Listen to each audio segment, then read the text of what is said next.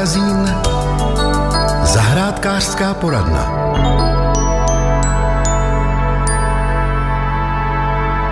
Příroda už se nám pomalu, ale jistě probouzí. Už můžeme vidět na trávnících první sněženky, tráva se začíná zelenat a proto si o prvních jarních květinách budu dnes povídat s plzeňským zahradníkem Přemyslem Písařem. Hezké jaro vám přeji. Hmm. Hezké jaro.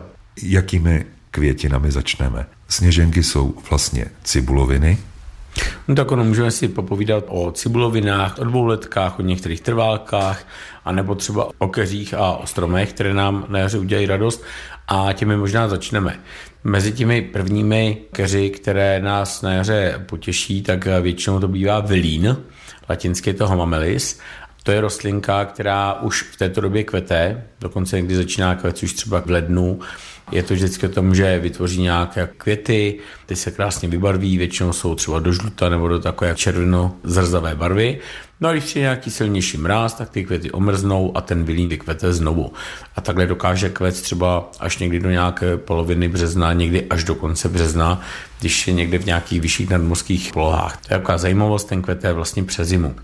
Jinak eh, velmi zajímavá rostlinka taky, která celkem eh, brzo kvete, tak je dřín obecný, zase žluté krásné květy a dokonce u toho dřínu je zajímavé to, že on po odkvětu vytváří plody, které mají vysoký obsah vitamínu C, takže kromě toho, že se dá jíst, tak se z nich dělají různým prostě marmelády, džemy a tak dál. A je to teda keř, který kvete třeba ještě 14 dní před eh, klasickou zlaticí, nesprávně a zlatým deštěm.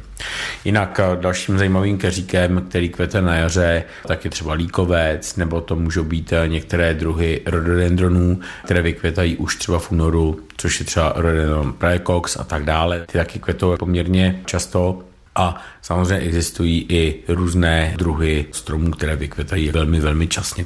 V této době, přestože to zní divně, už můžeme mít na zahradě celou řadu rostlin, které nás potěší, stran teda keřů a stromků. Samozřejmě pokud bychom se podívali na nějaké menší rostlinky, tak jak už bylo zmíněno, v této chvíli už jsou v plném květu třeba sněženky, ať už vlastně s jednoduchým květem nebo plnokvěté. Chviličku na to budou následovat bledule. A z těch ostatních cibulovin, pokud to necháme na přírodě, tak budou následovat nějaké krokusy, narcisy, tulipánky a dost často to bývá tak, že tyto cibuloviny se právě takzvaně rychlí.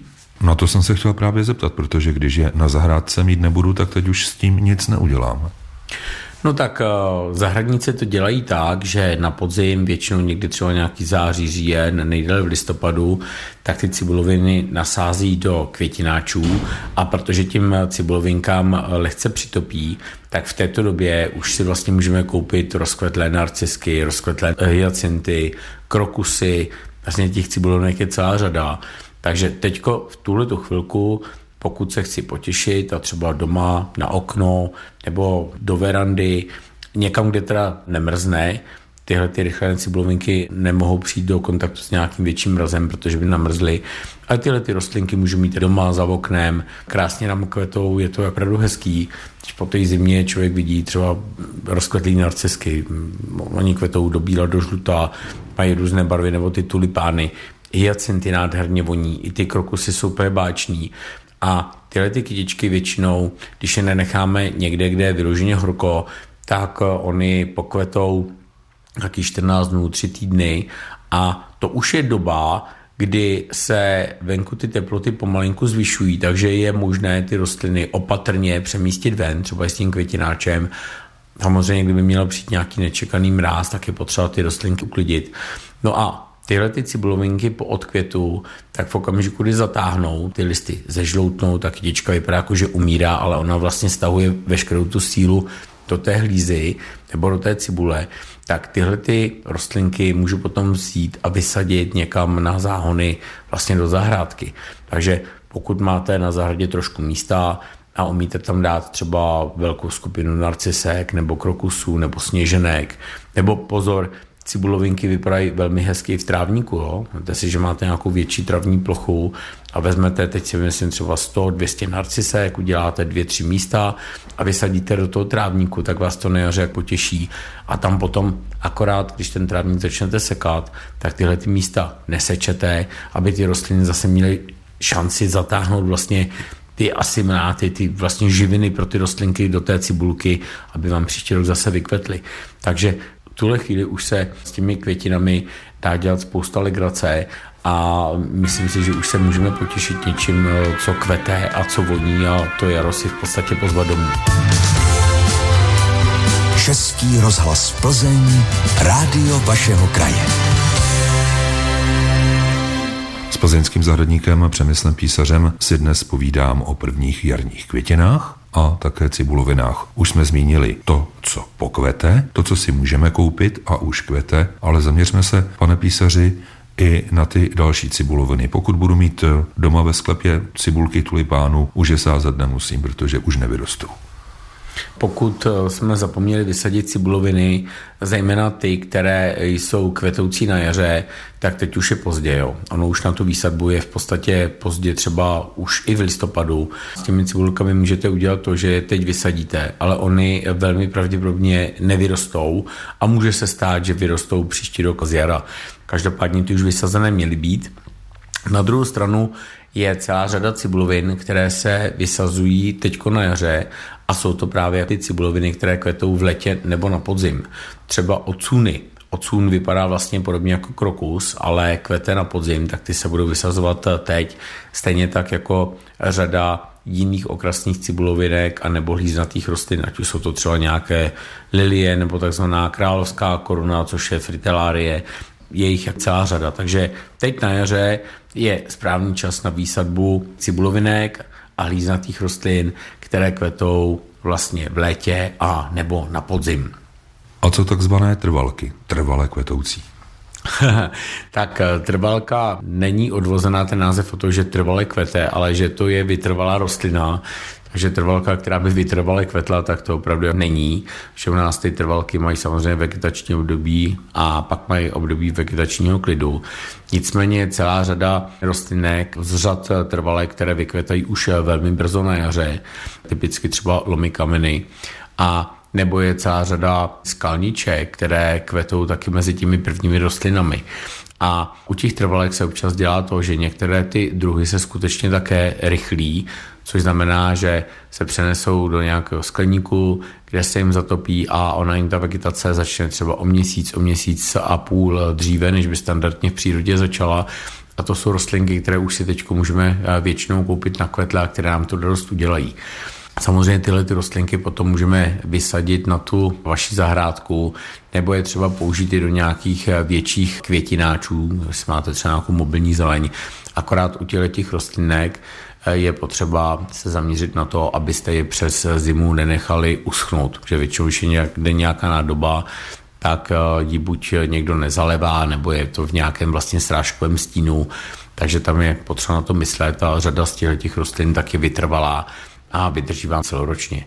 Budete mít třeba někde nějaké méně ošklé místo, budete tam mít uh, nějaký květináč, nějaký truhlík, který bude třeba půl metru široký, půl metru hluboký a tři metry dlouhý a pokud uh, vlastně vezmu nějaké odolnější hličnany typu jalovec, nějaký smrček, borovice, udělám z nich kostru toho květináče, pak tomu přidám něco trav, které jsou taky vytrvalé a vydrží toho poměrně hodně.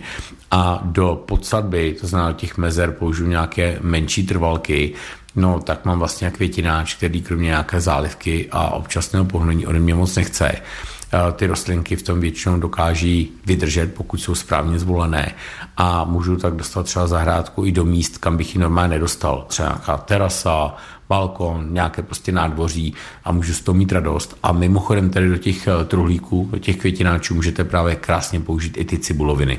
Ne vždy můžeme být na chalupě přes týden, většinou přijíždíme v pátek a odjíždíme v neděli. Stihneme zalít a pak děj se vůle páně tak v takovém chalupářském truhlíku tak může být medvědí česnek, může tam být eh, klasická pažitka, má ta spoustu dalších rostlinek, takže takový chalupářský truhlík se dá využít i k tomu, že se dá v úvozovkách a úsměvně řečeno sežrat.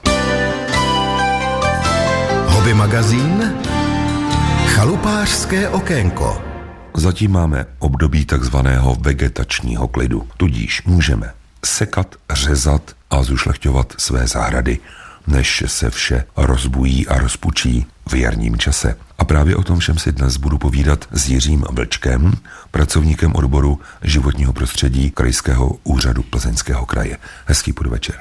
Dobrý podvečer. Ono se sice říká, že máme ještě vegetační klid, ale ono už to tak asi není, pane Vlčku, co? Sněženky spokojeně rostou, na stromech se objevují první pupeny. Příroda není konstantní, takže jak letos vidíme, jaro přichází asi dříve, než bychom si přáli. A to platí samozřejmě i o vegetaci. Budeme mít na zahradě nějaké nálety anebo nějaké staré stromy, které budeme chtít porazit a vysadit do nové. Potřebujeme nějaké povolení, anebo to můžeme udělat jednoduše bez něj.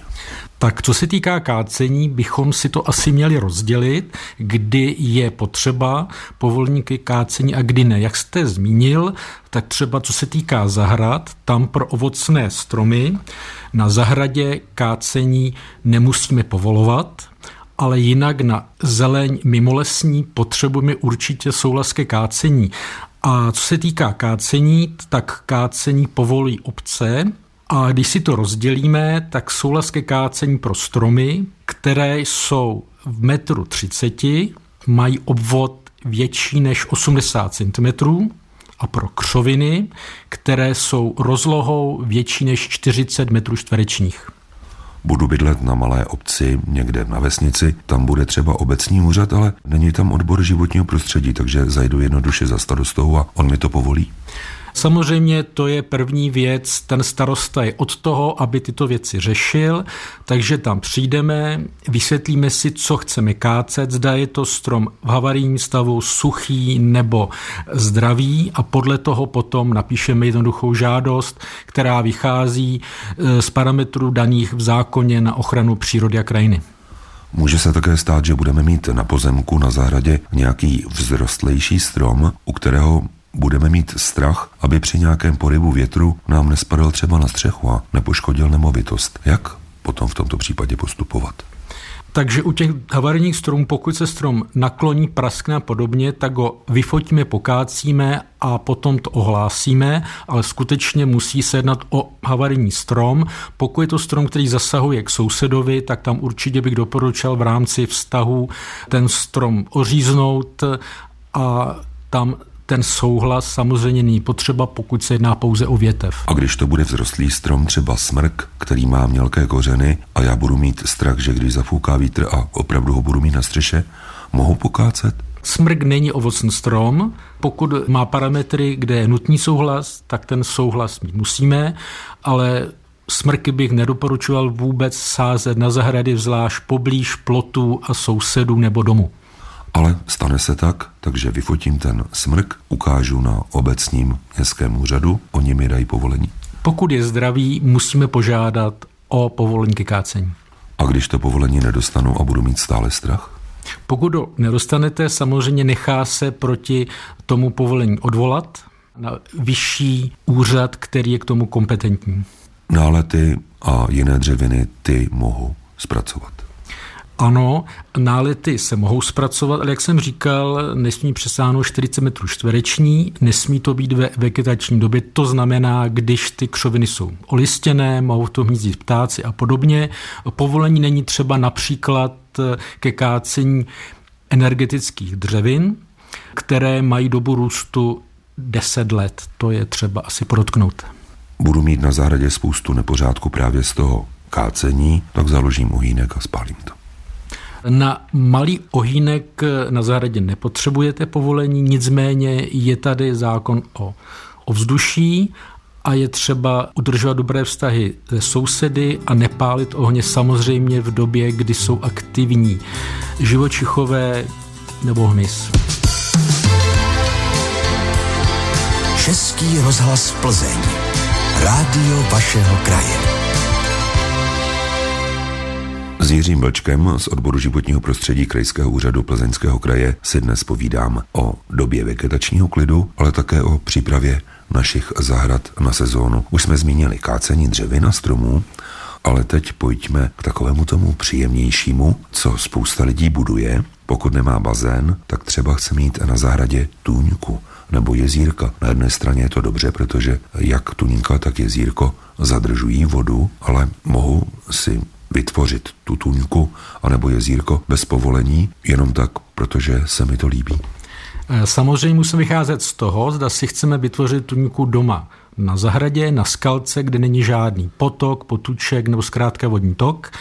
Tam samozřejmě žádné povolení nepotřebujeme, tuňku si můžeme vytvořit nebo umělé jezírko kdykoliv na vlastním pozemku, ale musíme dbát na to, aby pokud to děláme blízko silnice a je tam někde les nebo louka, tak tam můžeme vlastně získat bonus v podobě oboživelníků, kteří potom mohou někde zimovat a někteří oboživelníci zimují poměrně daleko od vody a mohou chodit přes vozovku, tak to je třeba, pokud jsme skutečně ochránci přírody, toto vše zvažovat. Jinak budovat tůňky na vodních tocích nebo v mokřinách už bych byl s tím opatrný, tam můžeme tu přírodu někdy i poškodit, nejí pomoci. Když tedy budu mít nějaký potok u zahrady a budu k němu chtít připojit právě tu tuňku nebo jezírko, tam už musím mít souhlas nějakého odborníka? Ano, pokud chcem například budovat tuň větších rozměrů, několik desítek metrů čtverečních, tak ten vodní tok má nějakého správce a nemůžeme tu tůň vybudovat průtočnou na tom vodním toku bez jeho souhlasu. Při větších rozměrech samozřejmě už potřebujeme určitý projekt, určitá vodoprávní povolení a tak dále ta voda, která přes ní bude protékat, je vlastně státu nás všech. Ano, přesně tak. Voda je vlastně nescizitelná, patří státu, to se týká ale i velkých rybníků a vodních nádrží, takže my jsme pouze vlastníci toho pozemku, ale nejsme vlastníci vody. Přesně tak. Vy se hodně pohybujete v terénu. Změní ta tuňka nebo to jezírko prostředí třeba na naší zahradě u chalupy? Určitě, pokud tu tůň uděláme dobře, tak nám může ochlazovat mikroklimaté zahrady, může tam být vysázena vhodná vegetace, která tam přitáhne bezobratlé vášky, šídla, mohou tam být oboživelníci, je to velice pozitivní čin. Ale je to stojatá voda, takže na koupání to asi nebude. Koupací jezírka je něco jiného, i ta se budují, budují si i vlastně velká koupací jezírka, v některých městech to funguje, tam samozřejmě ta voda musí filtrovat, buď biologicky nebo i chemicky, je to zase něco jiného. Ale když si postavím právě tu tuňku nebo jezírko bez toho čištění té vody, nebude potom zapáchat? Musíme počítat s tím, že buď tam dáme čeření, čeření vody pomocí elektrického pohonu, anebo jezírku musíme pravidelně čistit. Ale pokud to zapáchá, tak je to přírodní a jsou lidé, kterým to nevadí. A když to bude vadit, tak si musím koupit nějaké čerpadlo a filtry. No, pochopitelně dneska je nabídka tak pestrá, že určitě je možné si koupit cokoliv. V případě těch jezírek si vzpomínáme, že i hezká jezírka zástavbě, kde se nastěhovali oboživelníci, mohou být nepříjemná pro sousedy. Zažili jsme řadu stížností na kvákání žab a rušení nočního klidu živočichy, kteří jsou poměrně vzácní. Až tak? určitě je to historie různá. Ale na druhé straně si můžeme vzít fotoaparát a ty žabičky a nejrůznější živočichy, kteří u toho jezírka nebo v tom jezírku žijí, vyfotit. Určitě, pokud si udělám jezírko na vhodném místě, tak se nechá fotit příroda v každém ročním období, i v zimě, když je zamrzlo samozřejmě a není jinde voda, tak to jezírko, pokud není zamrzlé, může přitahovat k pití různé menší savce, můžeme tam fotit i ty oboživelníky, pokud nám tam třeba nastěhují ropochy obecné, které jsou dlouhověké, tak můžou s námi tam žít i 20 let třeba. Pamatuji doby, kdy jsme my, amatérští fotografové, chodili do přírody s těžkými fotoaparáty, teleobjektivy, aby jsme zaznamenali to, co se v přírodě právě odehrává. To všechno dnes nahradili mobilní telefony, které dovedou vytvořit i poměrně kvalitní snímky, ale bohužel už ten teleobjektiv nemají a proto musíme jít zblízka. A nejrůznější fotografie právě teď zaplavují internetové portály Facebook, Twittery a tak dále a tak dále. Takže je to jiná doba, pane Vlčku, že? Eh, všichni se samozřejmě velice rádi díváme na krásné záběry z krajiny nebo ze života zvířat, ale to focení má samozřejmě vedle této estetické a pozitivní stránky, kdy se učíme vztahu k přírodě i tu stránku někdy velmi negativní, že při neopatrném focení a nerespektování té biologie těch zvířat můžeme zničit hnízdění ptáků nebo vývoj těch živočichů a bohužel se s tím setkáváme stále častěji. Chodit, dívat se a hlavně nerušit.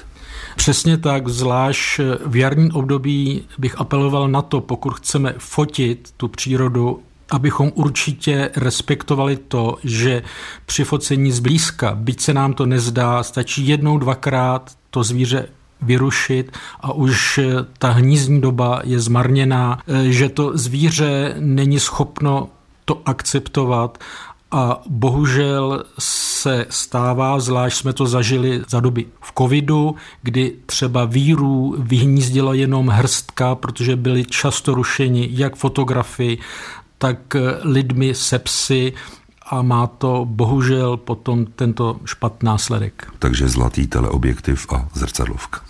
Určitě, pokud fotíme a někdo chce fotit kvalitně, tak fotit teleobjektivem, vybrat si místo dostatečně vzdálené od toho hnízda nebo té lokality, kde ty ptáci se zdržují. A pokud chceme fotit zblízka, tak musíme mít na paměti, že tato činnost je rušivá a k této činnosti potřebujeme souhlas orgánu ochrany přírody a pokud nás přistihne někdo nebo to oznámí, tak se vystavujeme i značným pokutám. Český rozhlas Plzeň, rádio vašeho kraje.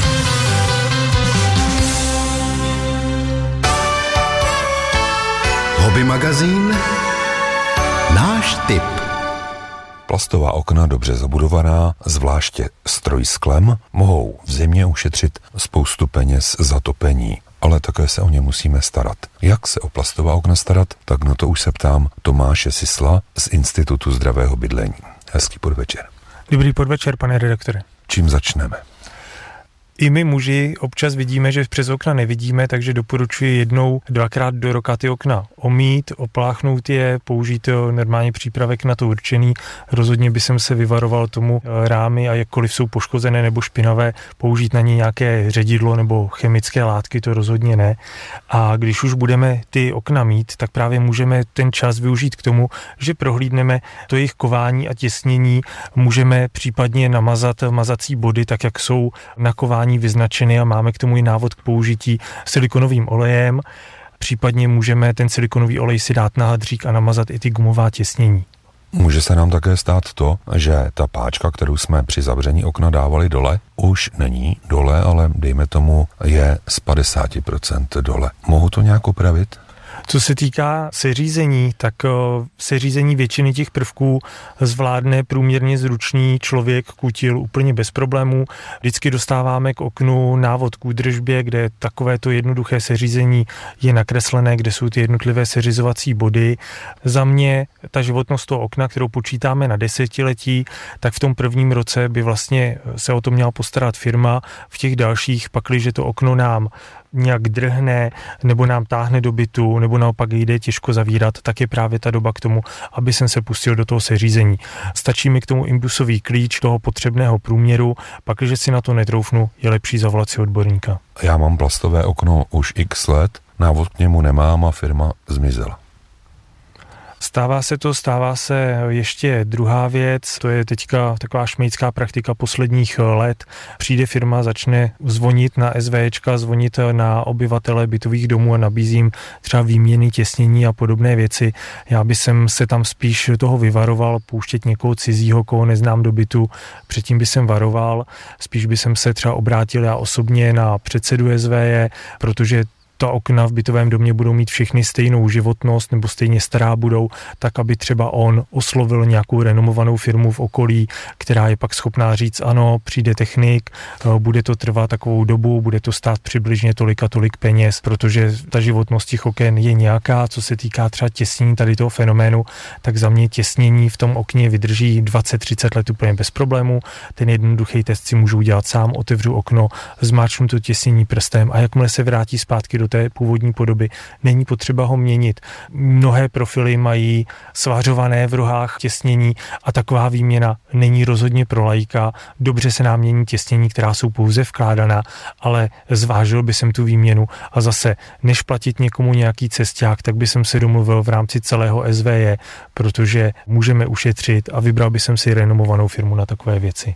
A i ta renomovaná firma dovede opravit, dejme tomu, neznačková okna? Pokud se jedná o nějaké kování, o nějaký vypadlý šroubek osy řízení, tak určitě. Co se týká zasklení, dovolím si tvrdit, eh, že také pokud je prasklé okno, prasklý rám, tak už je to na výměnu celého okna. To už není o tom, kdo ho tenkrát vyráběl, ale spíš, aby jsme si koupili pořádný a kvalitní výrobek do budoucna. Hobby magazín Rybářské okénko. U rybářů jsme byli naposledy před měsícem a proto to dnes napravíme s Hinkem Dortem, technikem územního svazu Českého rybářského svazu v Plzni. Hezký podvečer. Dobrý podvečer. Pane Dorte, naposledy, když jsem si povídal s vaším kolegou, panem Dimitrovem, tak mi říkal, že pomalu, ale jistě chystáte první jarní zarybňování. Jak jste na tom? Takže jsme na tom tak, že teď se oteplilo, takže se to všechno urychlilo, takže už nějaký zarybnění proběhlo. Nakoupili jsme 750 kg štik od Klatovského rybářství, které jsme vysadili do Borské přehrady a už lovila i místní organizace Planá, takže ta do svých revírů vysadila taky štiky, okouny a kapry. Všechny ryby jsou v lovné velikosti, anebo musí ještě vyrůst? Většina těch ryb už je v lovné velikosti, akorát ty štiky, co vysadila místní organizace, ty byly o něco menší, ale ty určitě do lovné velikosti dorostou do doby, než se budou chytat. Rybníků, kde ryby vyrůstají, kde se chovají, má Český rybářský svaz dost, kdy začnou další výlovy. Většina těch výlovů proběhne v březnu a v dubnu. Naposledy jsme si povídali o zdražení povolenek, zhruba o 700 korun. Je mezi rybáři zájem ještě o tento sport, nebo si říkají, koupím si raději rybu v obchodě. Rybáři mají zájem o povolenky. Teď se prodávaly povolenky ve většině místních organizací a rybáři si kupovali nové povolenky na tento rok, takže nemáme žádné informace o tom, že by byl nějaký pokles prodeje povolenek. I přesto, že už do krajských povolenek není zařazený orlík? Ano, i přesto naopak máme informace, že hodně lidí si kupuje ty celosvazové povolenky, aby mohli právě jezdit i na ten orlík. Je dobře, že si sportovní rybáři kupují povolenky k rybolovu, ale jak jsou na tom pytláci? No tak samozřejmě občas se stane i to, že někdo loví bezplatné povolenky. Stává se to občas a v letošním roce mám asi tři takové případy tady. Zatím jenom tři. Ano. A to byla zima a byly mrazy. Je pravda, že vlastně většina těch revírů byla zamrzlých, takže tady ty lidé, co lovili bezplatné povolenky, tak to je vlastně za poslední měsíc asi. Byli to Češi anebo cizinci? Byli to všechno Češi. A jak jste na ně přišli? Rybářská stráž procházela, kontrolovala? Ano, rybářská stráž chodí kontrolovat i přes zimní období, takže rybářská stráž se pohybuje kolem těch revírů celoročně takže samozřejmě při obchůzce těch revírů zjistila, že tam někdo loví, takže ho šla zkontrolovat a zjistila, že nemá platnou povolenku k lovu. Teploty jdou pomalu, ale jistě nahoru. Možná, že si nějaký rodič bude chtít vzít sebou na ryby své děcko. Bude třeba ještě malé, může malé dítě chytat na udici, kterou mu rodič půjčí. Ano, máli dospělý platnou povolenku k lovu, tak podle rybářského řádu může dítě do deseti let chytat na jeden prut toho dospělého.